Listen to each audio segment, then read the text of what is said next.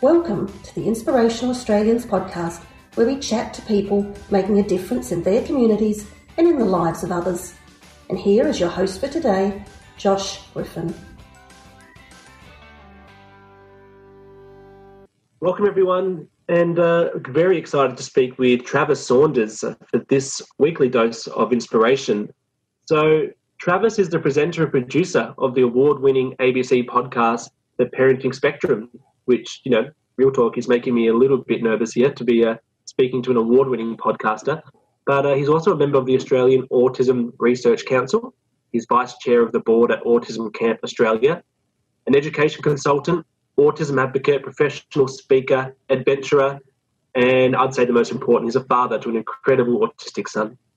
He's taught in schools all over the world and worked with autistic students for more than 20 years.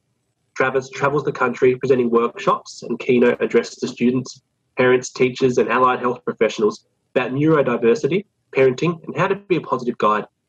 In 2020, he was awarded Autism Spectrum Australia Parent Carer of the Year. And the way we actually came across Travis was from 2013, when he was a finalist in the South Australian Community Achievement Awards in the Carers SA Carer Achievement Award. Travis, welcome, and it's really great to speak with you. Yeah, thanks, Josh. Thanks for having me on the show. It's a it's a privilege. No problem. So, you know, one of the things in your bio there talked about traveling the country, presenting workshops. Has that been a bit different, you know, in recent times, or have you been able to still, you know, be involved with that over different methods? Oh, look, look, I've still been able to be involved in it over many different methods, but uh, I think what I've done in the last, I guess, since uh, COVID uh, came onto our shores, so to speak, I've had to reevaluate and look at uh, how I present to audiences and prioritise some uh, different things in, in our family's life because obviously we have a we have an autistic child that uh, requires very substantial support. So our, the, the first thing I did is that I had to prioritise my son and I had to prioritise my family over, over my work commitments. But what that's meant over the last, you know, several months is that I've been able to reflect and review all of the products that I've been working on and delivering in, in schools over many, many years. Uh, I've got a very, very exciting uh, new venture which is going to be released in 2021 we've developed a product which is called uh, Working with Parents. And uh, over the years, as, as parents and, and carers of, of an incredible child that, that has significant needs, we realised there were a few um, difficult situations that we'd been put in over the years in terms of working with educators, but also working with allied health professionals. And what we wanted to do was to bridge that gap. And then, of course, there's then there's the approaches that people use when they talk to talk to parents and also talk about children uh, and adults that, that have a disability. And then finally, it kind of encapsulates the whole lot is about T's, teamwork, trust, and uh, a two-way street. And this forms the word which is called great. So we're helping people create great relationships. We create great teachers, great allied health professionals, and great parents that can work together. Yeah, that's awesome. As you were kind of listing off those letters, I was like, is he going with great here? Yeah, so that's awesome. Um, and you know what? I, what you touched on there about relationships, it's the that's key, isn't it, to to so many walks of life. And I think when um, you know we're talking about uh, kids, whether that's with autism or not, it, it's so important to have great relationships and communication. And so sometimes I think people maybe don't, I don't know, make that switch in their heads that, that that's the most important thing. Start with that great relationship, and everything can go from there. So yeah, it sounds like what you're doing is uh, is fantastic and would just have so many benefits, not just as you're saying to the parents, but to the allied health workers, to the education workers as well. That's fantastic. Yeah, yeah, that's right. And you, and you don't have to uh, uh, go very far to see uh, where some of these relationships are falling are falling down. You, you're hearing about them uh, online and through the Disability Royal Commission. Um, you go into these different uh, uh, social media hubs or, or, groups, and you're hearing about not only educators and allied health professionals talking about how they want to develop those better relationships, but parents often talking about some of those pitfalls and about what they really wish they, they'd had, and they didn't quite know how to get there. They didn't quite know how to develop those relationships, and so that's what uh, we do at, at, working with parents is that we we help them um, marry and Yeah. and form those really good bonds, which which are respectful. That's awesome. You know, I just wanted to ask a quick question about the uh, another thing that I really um, you know piqued my interest when you were describing all of that is the um, you know around disability and language.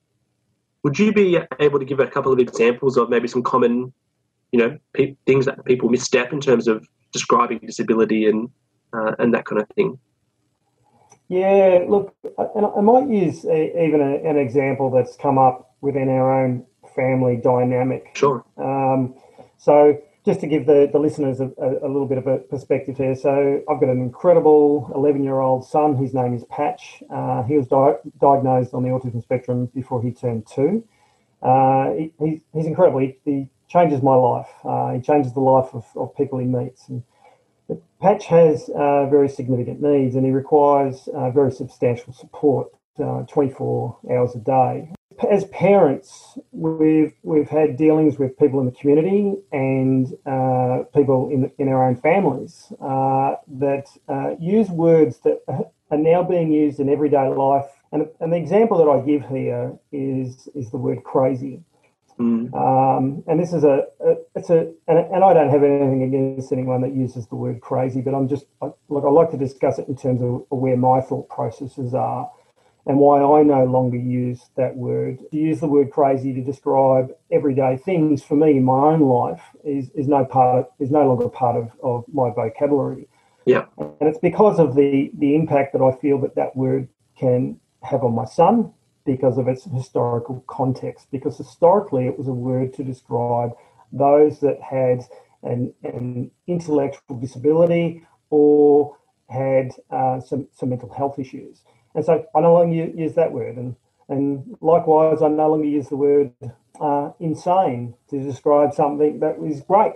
If we as individuals look at our own language and try to replace uh, some, of those words, and we're more conscious of those words that we use and replace them with, with other words, not only are we um, supporting those with disabilities by not making them feel less than, so we're not using any, any of that ableist language, we are ultimately improving our own vocabulary and uh, and, and the way that we interact with others. So, and that's That and that's a beautiful thing. Yeah, that resonates with me, Travis, because um, I reflected on that late last year in December, um, just before Christmas. That kind of concept of the word crazy uh, and its meanings and its origin, I realized, had that realization that that's part of my vocabulary. Um, and to this day, you know, it does kind of pop in there.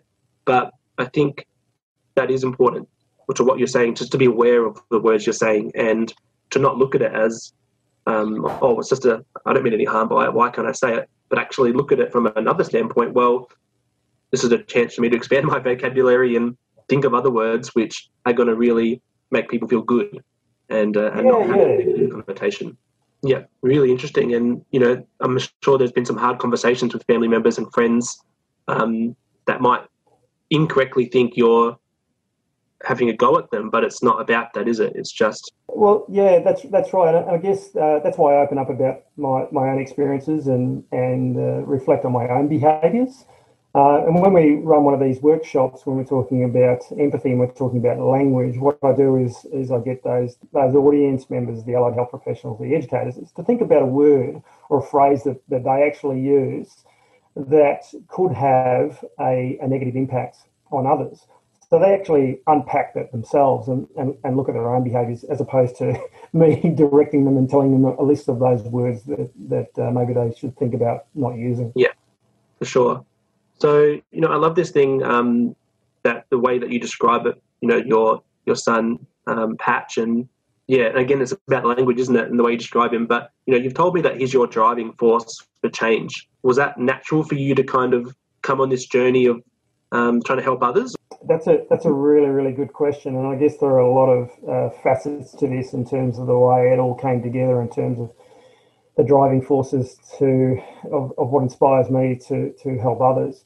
I think intrinsically, um, from experiences from when I was a lot younger, uh, I am I am driven to support those that are discriminated by their differences. Yeah. And to help them uh, have their own platforms and have their own voice and have their own commentary around around discussions. Recently started talking about this, I guess, in the last 12 months or so, is that Uh, I have a chronic uh, facial uh, motor tic. Um, you can see it from time to time. Extends in my neckline and, and into my face, and and uh, it doesn't exist as much these days as to what it did when when I was a lot younger, when I was in primary school, but more in particular when I, I was in high school years, and, and I was bullied uh, for this facial tic, and it was something that I that I really tried to mask. I tried to hide from others. Uh, I you know positioned my body so I was on the side. I put my hands up to to my neckline and to my face.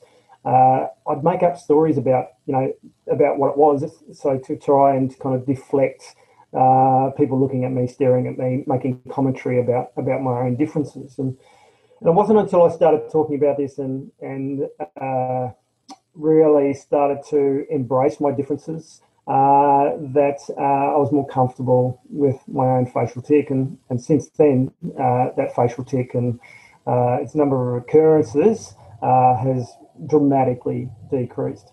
But it was something that it was quite debilitating for me early on in life. Sure. And so I think the fact that uh, I had these own experiences as, as a young person and certainly helped me to connect with others that, that also have differences because I'm able to understand from some perspective as to what they're like. I'm absolutely driven to support others. Um, the education aspect, I guess that's helped in terms of communicating and networking with others and, and having the knowledge on on how to uh, be creative with content and how to connect with audiences so they can get the most out of it. And so, in terms of advocacy work there, uh, that's that's helped me. But in terms of um, storytelling, uh, I remember working in schools that uh, there were three, or four classrooms uh, in one space, and uh, sometimes the petitions were up, and sometimes the petitions were open. And and I was a geography, social science, science teacher and uh, I'd always try to finish a lesson on a story related to the curriculum. And I remember uh, looking across one day, and there was a maths class and an English class, all stopped, pens down, listening to my stories. and so, uh, so I used those those those stories and that that methodology to to sell what I'm trying to uh, to achieve in terms of getting people to understand um, differences are a great thing and to embrace differences and, and what that can not only mean for the individual with a disability, but uh, those individuals uh, that are supporting them. That's great. I can imagine being uh, one of the students and, oh, there's a story. This is much more exciting than maths. so, you know, you're talking about storytelling and using that. But um, in, on top of storytelling, I know that you've used some physical kind of things like running marathons and doing you know, incredible feats of athleticism and endurance to kind of raise awareness and spread a message. Um, can you tell us and give us a bit of insight in how those ideas kind of came to life? I guess in the early days, I wanted to talk about autism awareness, and uh, I wanted people to understand understand what, um, various aspects of autism. And so I remember one day I thought I'd use one of my strengths, which used to be exercise at this particular time in my life, uh, but I'd let myself go, and I decided that I was going to go for a run around a run around the block. And I got about 500 metres, and uh, was physically ill. I was struggling dealing with uh, some of the things in my own life. I'd uh, been obviously dealing with those those traumas, those traumatic situations early in my life with with regards to bullying and harassment at school. Uh, I was struggling um, comprehending what an autism diagnosis would mean for my son and uh, our own family's dynamic and our life. So I went for this run. I sat in the gutter after 500 metres and I threw up. Uh, I was absolutely spent. My bucket was full. Everything was flowing over the top. And I realised then that I needed to get fit and I needed to look after my own mental health and welfare in order to support my, my, my son and also um, my, my family. And I wanted to support other families and I wanted to support organisations which were supporting uh, children like, like my son and obviously my own my own family. And so I set up what was called Run for Autism at the time, and uh, I ran 12 marathons in, in 12 months and uh, raised mean, a bucket load of cash. Can I ask quickly, what was the time difference there between you and the gutter and running 12 marathons in 12 months? Because that uh, must have taken some yeah. significant training to get to that point. Yeah, about about eighteen months, I think, In the end. Uh, I remember that first year I ran four marathons, including an ultra marathon, and then the, the year after I'd, I'd gone to a presentation and and uh, heard Pat Farmer, the famous uh, Aussie ultramarathon runner, talk about raising money and uh, through running. And this is back when uh, fundraising platforms were quite the, the in thing online. For sure. And uh, and people were kind of willing to, to, to support uh, lots of different causes or not for profits. And so I set up the platform and I had um, people from all over Australia run wearing the t shirt and we raised somewhere between 150 to 200,000 uh, Australian dollars with kind of online and offline uh, donations. But I guess the, um, the the the big change in my family's life was to do with uh, cycling across America. Yeah. And this came about in terms of a, it was a very kind of a dark time in my family's life. Is that uh, Fiona and myself we were quite struggling uh, in terms of our own relationship, but our son was struggling in terms of uh, connecting with the curriculum that we were delivering with him using external or outside uh, providers because we're all looking at it, at his weaknesses in terms of his development. We weren't looking at his strengths and interests mm. to the degree of which we should have been looking at them. And so we had a big dynamic kind of shift in, in terms of our understanding in terms of what was important. And so Fiona and I had, uh, and Patch had moved to New South Wales, and, and Patch was attending an autism specific school there, and it wasn't working out for a, a variety of different reasons. And and uh, I remember one day going to a sailing event. There was a local disability organisation that used to um, use these little 12 foot skiffs, and they had carers that go out with the children. And it was an opportunity uh, for the children to try something different. And Fiona, she was quite skilled in, in the art of uh, sailing these little 12 foot skiffs, so she was out with Patch. And I was actually uh, sitting on the side with another father whose 24 year old son was out there sailing with a carer. And this 24 year old, Trent was his name, he'd come in and he'd, he'd, he'd say to dad, Dad, Dad, can I, can I go out in a 12 foot boat by myself? And uh, Dad would say, Oh, you know, not yet, Trent, not yet. You're, you're almost there, mate. You're almost there. And Trent would turn to me and he'd only just met me and he'd say, Travis, Dad says there's nothing I can't do. Dad says there's nothing I can't do. And Trent would go out and come back in again, and that, we'd all have this same conversation. We had it half a dozen times that day. And I remember on the way home from the sailing event, talking to Fiona and kind of reflecting about another organisation in Australia at the time, which was strength and interest based. Trent had sparked this little kind of thing in the back of my mind. And there was a guy called Chris Varney, and he started up what was called the I CAN Network, a strength and interest based program for autistic uh, children and adults that, that ran in schools. And it was a mentor program, and it was something that was just absolutely fantastic. And so I started to reflect what were the times in, in my life and Fiona's life that we felt felt embraced and we felt connected? And what, what were the times that we did what we were really good at? Yeah. And I started to reflect on on things that Patrick was really good at. Patrick loved camping, he loved the great outdoors, uh, he, and he loved movement. Movement in the sense of he loved to jump around. He loved he loved trampolines. He loved going on swings. And so, how could we combine all of this to combine all of our passions? And so, one thing led to another. A month or so went by, and I managed to source a, a bike called a Hase Pino. It was a semi-recumbent tandem. Patch sat on the front, I sat on the back, and I pedalled. And for Patch, the the, the bike, the riding the bike wasn't about him pedaling at this stage. Now he, he has motor planning differences, and he can now ride a bicycle as a result of what we did. But it was about getting him out into the community. It was about that movement. It was about camping and adventure. And so one thing led to another. We got the bike. Patch absolutely loved it. He was giggling for the first time in months and months and months, and he was starting to verbalize certain words uh, to describe parts of the bike. And then one day I got out a map of America and I put a and I put a line right across the, across the states. Fiona and I had spoken about doing a trip in the states. She thought we were just going to do a little hundred mile journey, but I said, "Hey, come on! What's the worst that can happen?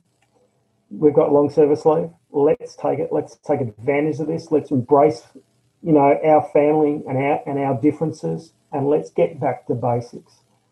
And so we did it. We cycled from one side of America to the other, 5,600 kilometres, yeah. 70, 79 days, taught Patch using number plates that we found on the side of the road, uh, using the the uh, place names of, of signage as, as we passed them on this huge journey. We, we camped um, in national parks, we rode with the bison, we uh, stayed uh, in strangers' houses, we got put up in autism organisations, uh, different locations.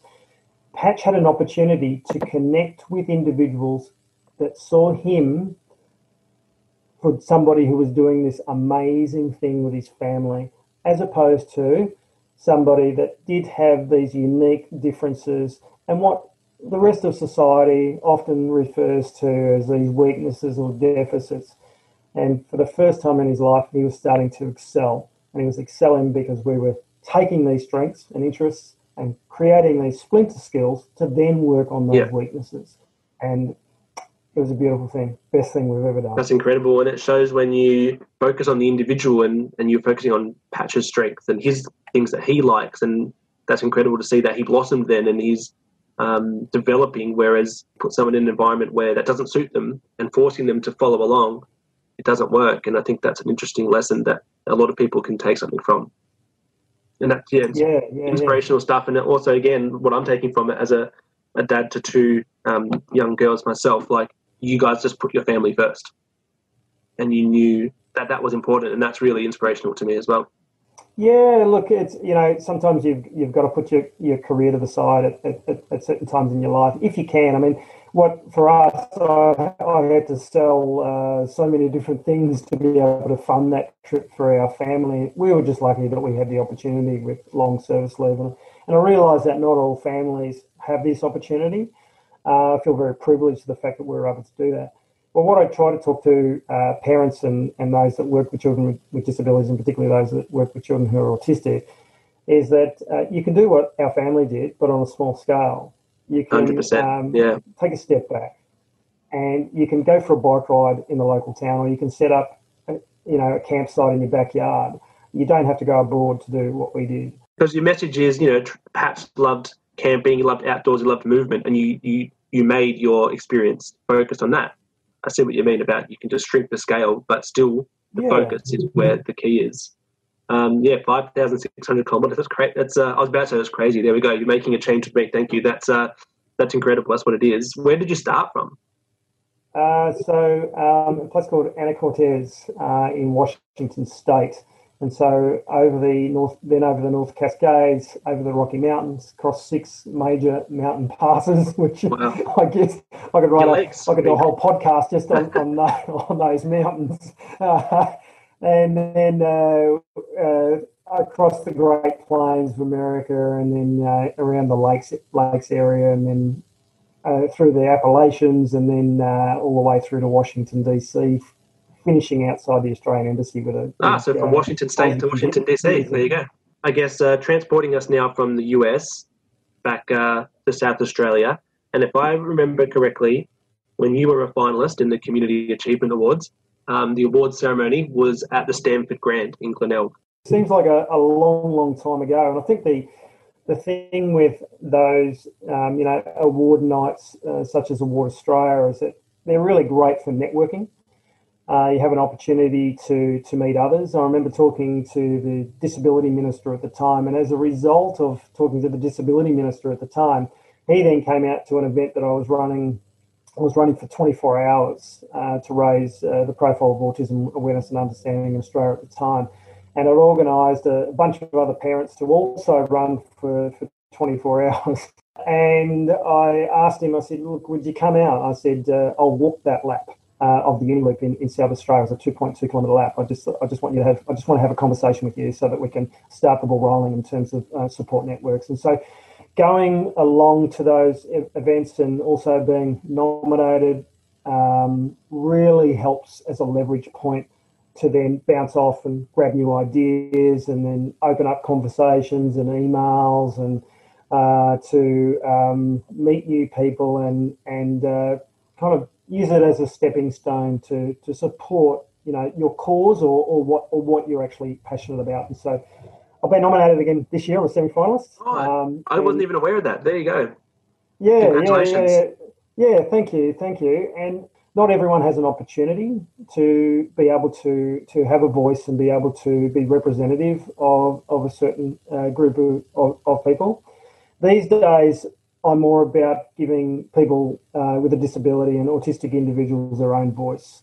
So it's so important for us to give platforms for autistic individuals, and so if they're if they're non-verbal, that we use AAC devices and record those devices and put them into podcasts. And that's why I created uh, the Parenting Spectrum, uh, the ABC podcast about autism and family life.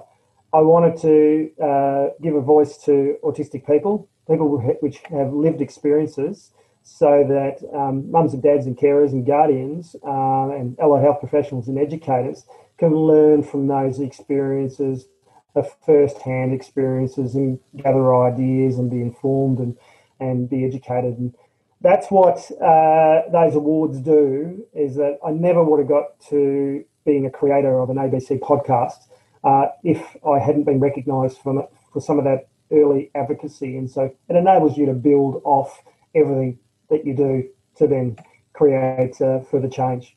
Absolutely brilliant. And one way I've heard it described from um, a past winner was that they described it like um, the, and this might be, a, this might not hit for uh, some of the younger listeners, but in uh, Get Smart, the opening sequence when he's uh, he's walking, you know, he goes down the telephone booth, and he's walking into the base, and the door after door after door is opening.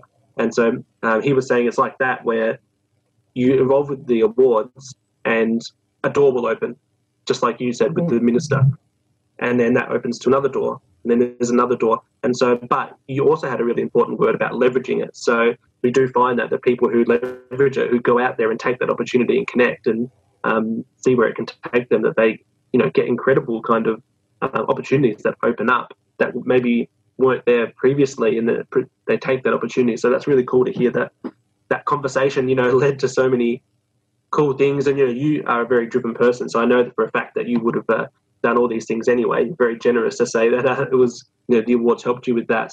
That's great. I do want to ask about the podcast actually a bit more. So, you know, who who do you recommend listens to that? Because I think, um, just from my own experience and friends and family that I know that that now it seems that everyone has um, someone they know, either you know with a diagnosis, autism or on the spectrum themselves, or a close family member or close friend. So it seems to me that um, you know this podcast potentially could be beneficial to anyone. Yeah, absolutely. It's uh, Josh. I think it's the the podcast that every Australian, every person in the world should listen to. I think when we, you know, we originally created it, we created the name. Was the, the parenting spectrum, meaning that you know every parent has a different understanding and a, a different interaction uh, with regards to their own experiences with their own children who have an autism diagnosis.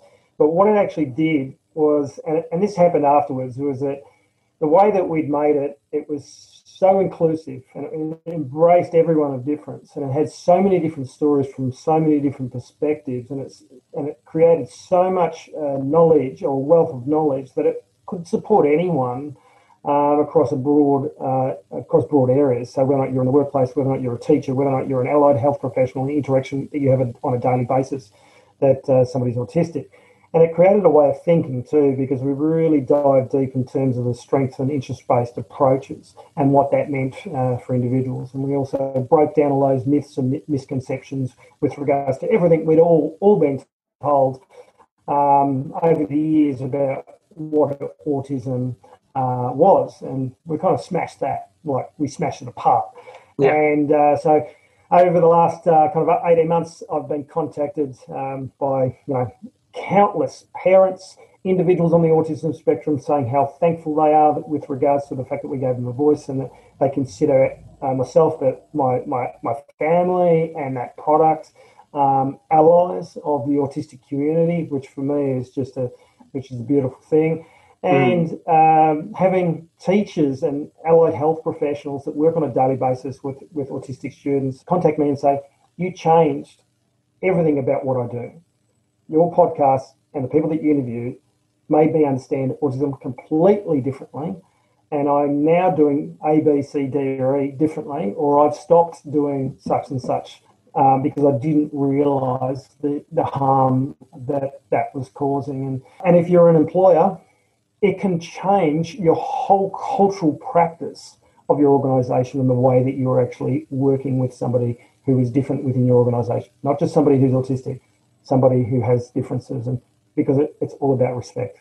Yeah, that's interesting because I think um, some people, you know, maybe there's a stereotype of, oh, I, I can't hire that person because they're on the spectrum or that's not going to work for us. But, you know, using your, um, what you've been talking about, the strengths um, and interest based, you know, potentially you could have the most superstar employee of all time if it's uh, oh, look, the right role for that. You know what I mean for that person.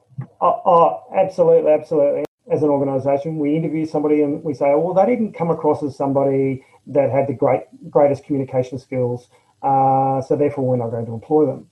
Whereas they failed to look at possibly their strengths and their interests and what those could actually bring to the organisation, and how, as an organisation, we could then work with that, that person and help them embrace their own communication methods and that we could be more accommodating as that organisation in terms of the way that we actually facilitate learnings for that individual to help them develop and develop their own strengths and interests. Thankfully, there's a lot of organisations out there now that have seen, seen this. A lot of tech companies are seeing this and they're going, oh, wow, they are or that person is the most intelligent person with regards to this componentry or this particular IT skill, they are going to elevate our organisation and make them the best. And so yeah. that's the way, hopefully, all organisations will go across the board in the years to come. For anyone listening that is wondering how that might play out in a real life example of, to share just a quick um, story about my brother, but basically he uh, was diagnosed with Asperger's syndrome um, and you know, as that as time's gone on, um, we realise that that's just now under the autism spectrum. Um, incredibly intelligent, but it comes across in different ways. He's a horticulturalist, and he uses his incredible um, encyclopedic memory to memorise all the different plants, flowers, the information about them, um, and he's interested in it, so he can retain it. Mm, mm. If he hasn't got an interest in something, he can't retain that information. Um, and his detail, his attention to detail is incredible because he can hyper focus. And so his employer has re- realized that uh, over time, and they use him now for specific things that they know his knowledge, his skills, and as you said, his strength and interests are suited to. And that's why I said superstar employee because he, that's his example. He is their superstar employee because they know what he's like and they utilize his skills and his strengths. It doesn't have to be a daunting thing. Uh, employers can identify ways that they can really work with people on the spectrum, and uh, you know it'll just be a beautiful thing to have someone who can do a job better than anyone else, and then that person is getting this incredible satisfaction that they're valued and um, that they're important as well. And what and what an advantage that is to not only the individual but the organisation and the wider community. Definitely, great story. Yeah, thank you. Um, so it's not my story. I don't want to say thank you, but um, anyway, before we finish up, Travis, uh, I really did want to ask you um, one more thing covered off on your um, podcast, which is fantastic. But I also wanted to ask, which was in your bio, about um, being a board member of the Autism Camp, and again, not really being um, not knowing much about that. It sounds a bit daunting having a, a, camp where lots of autistic people come together because that must be hard to organise. Can you tell us a little bit about uh, about your role on the um, on the board of, uh, Autism Camp Australia. Yeah, yeah, yeah. Thanks for giving me an opportunity to talk about something that I'm really, really passionate about. So this year I was elected vice chair of uh, the board of Autism Camp Australia.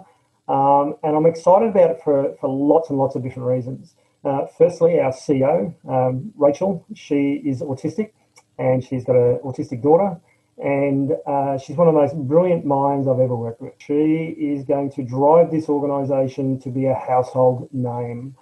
And uh, I think that's what drives me. I think everyone needs a little mentor along the way in terms of assisting them as to the way that they do things. And I think without Rachel even knowing, she's she's kind of like my mentor.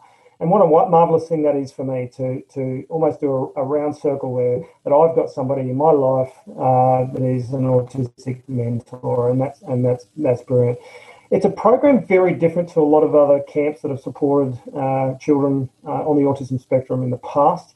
It's a program that not only supports the, the child that has an autism diagnosis, it's a program that supports siblings So, like yourself, Josh, you have a, have a brother. Um, you would have gone along on that camp, and uh, you'd have an opportunity to do uh, just like your your brother would. We'd have an opportunity to do uh, rock climbing, art and craft, water, various water sports, uh, dance, movement activities, uh, you name it, in terms of what you think of, of what an outdoor adventure type activity type camp is. But also that your parents would have had the opportunity to go on that camp. So mums and dads are catered for, and so we have almost like it's almost like a kind of a, like a health retreat, looking after their mental health, health and welfare. So we have parent support groups and uh, various things that are going to make mums and dads feel really, really good about themselves. And so there's three camps running at the same time, and people are able to all be themselves and connect with like-minded souls, with people that are going through. They're probably different experiences but there's a lot of similarities there in terms of the things that they can connect with and, and, and talk about. And so it is fabulous. It yeah, it sounds awesome. Something, and we've we've got some exciting things uh, coming up. Um, and I encourage uh, anyone that listens to this to go and check us out on Facebook, um, Autism Camp Australia, and uh, see what's see what's around the corner and see what's about to happen because there are some things there that are so exciting. Like that Facebook page and stay tuned. But um, yes. yeah, that that sounds so great because you're right. Like the the parents and the siblings and and that it's such a family effort, and yeah, can be. And you touched on it earlier. It can be so overwhelming and hard and tough on your relationship when you have a child with um, with any type of uh, of you know extra needs or, or that kind of thing. And um, it's important to look after yourself as much as to look after your, your little ones. So yeah, that camp yeah, sounds yeah. absolutely awesome.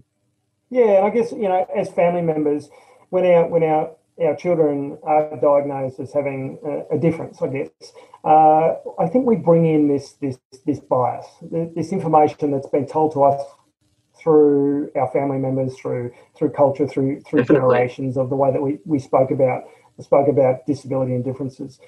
And so, part of what uh, our role as, as, running a camp organisation is to reshift or, re, or change uh, that narrative and, and, that perception of what being different is all about. And so being different when you're at Autism Camp Australia is a, is a positive thing. It's something that's the best thing.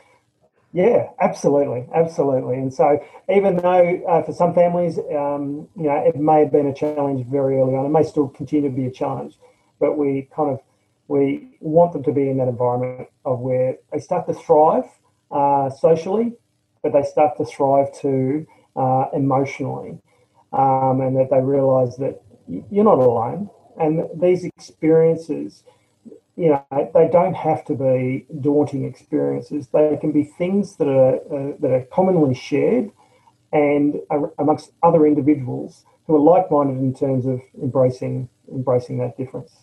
So, yeah, check us out. We're going to be everywhere, all over Australia. Well, uh, for a bit of a callback, that's great. G R E A T, great. And uh, speaking of your program that you put on, how can people find that and get in touch, you know, with you, Travis? Yeah, sure. Thanks, Josh. Uh, so I run a, uh, a Facebook page called, called School of the Road. Uh, I think originally I started that, that School of the Road uh, Facebook page. It was more about um, getting people to check check us out as a family in terms of what we were doing to embrace um, embrace life. And I kind of I set it up as a, as a bit of a kind of a blog site when we cycled across America, but it's kind of morphed over the years in terms of its advocacy. Um, and it's where I talk about kind of tips and ideas and and everything that the family's up to, and also some of those uh, things that we're doing in terms of our, our training. And so I've got a link on that page two, which heads to uh, our website, which is uh, workingwithparents.com.au, and that's where people can find out all about the, the training that uh, we offer. Yeah, that sounds really cool. And so everyone can jump on like School the Road on Facebook, uh, Autism Camp Australia on Facebook, and uh, for everyone listening, those links that Travis just mentioned will be in the show notes. So it'll be really, really easy for people to find it. Travis, thanks for joining us thank you, mate. Um, yeah, can't wait to keep following your journey and hear these exciting updates from you. Um, and yeah, we'll, uh, we'll have to keep in touch and talk soon. Thanks so much, Josh. It's been an absolute pleasure talking to you. I hope you enjoyed our interview. Join us each week as we talk with ordinary Australians achieving extraordinary things. If you know someone's making a difference, then you can contact us through our Instagram page, inspirational.australians, or head to our website, www.awardsaustralia.com, and you can nominate them, help spread their story, and share their message. Awards Australia is a family owned Australian business. Our awesome producer, Annette, is my mum, and the other podcast host, Jeff, is my dad. We proudly aim to make a difference in the lives of Australians. And we thank our corporate and not for profit partners for making our awards programs possible. Would your business like to know how to get involved? Contact us now. See our details in the show notes. Please subscribe to our podcast so you won't miss an episode. And please share this episode with your network to pay it forward. Who doesn't like to hear a positive good news story? We'd also greatly appreciate it if you review and rate the series as well. We'd love to hear your thoughts. Until next week, stay safe and remember, together we make a difference. Thanks for joining us today on the Inspirational Australians podcast. We hope you enjoyed listening and have been inspired by ordinary Australians achieving extraordinary things. So it's goodbye for another week. Remember, together we make a difference.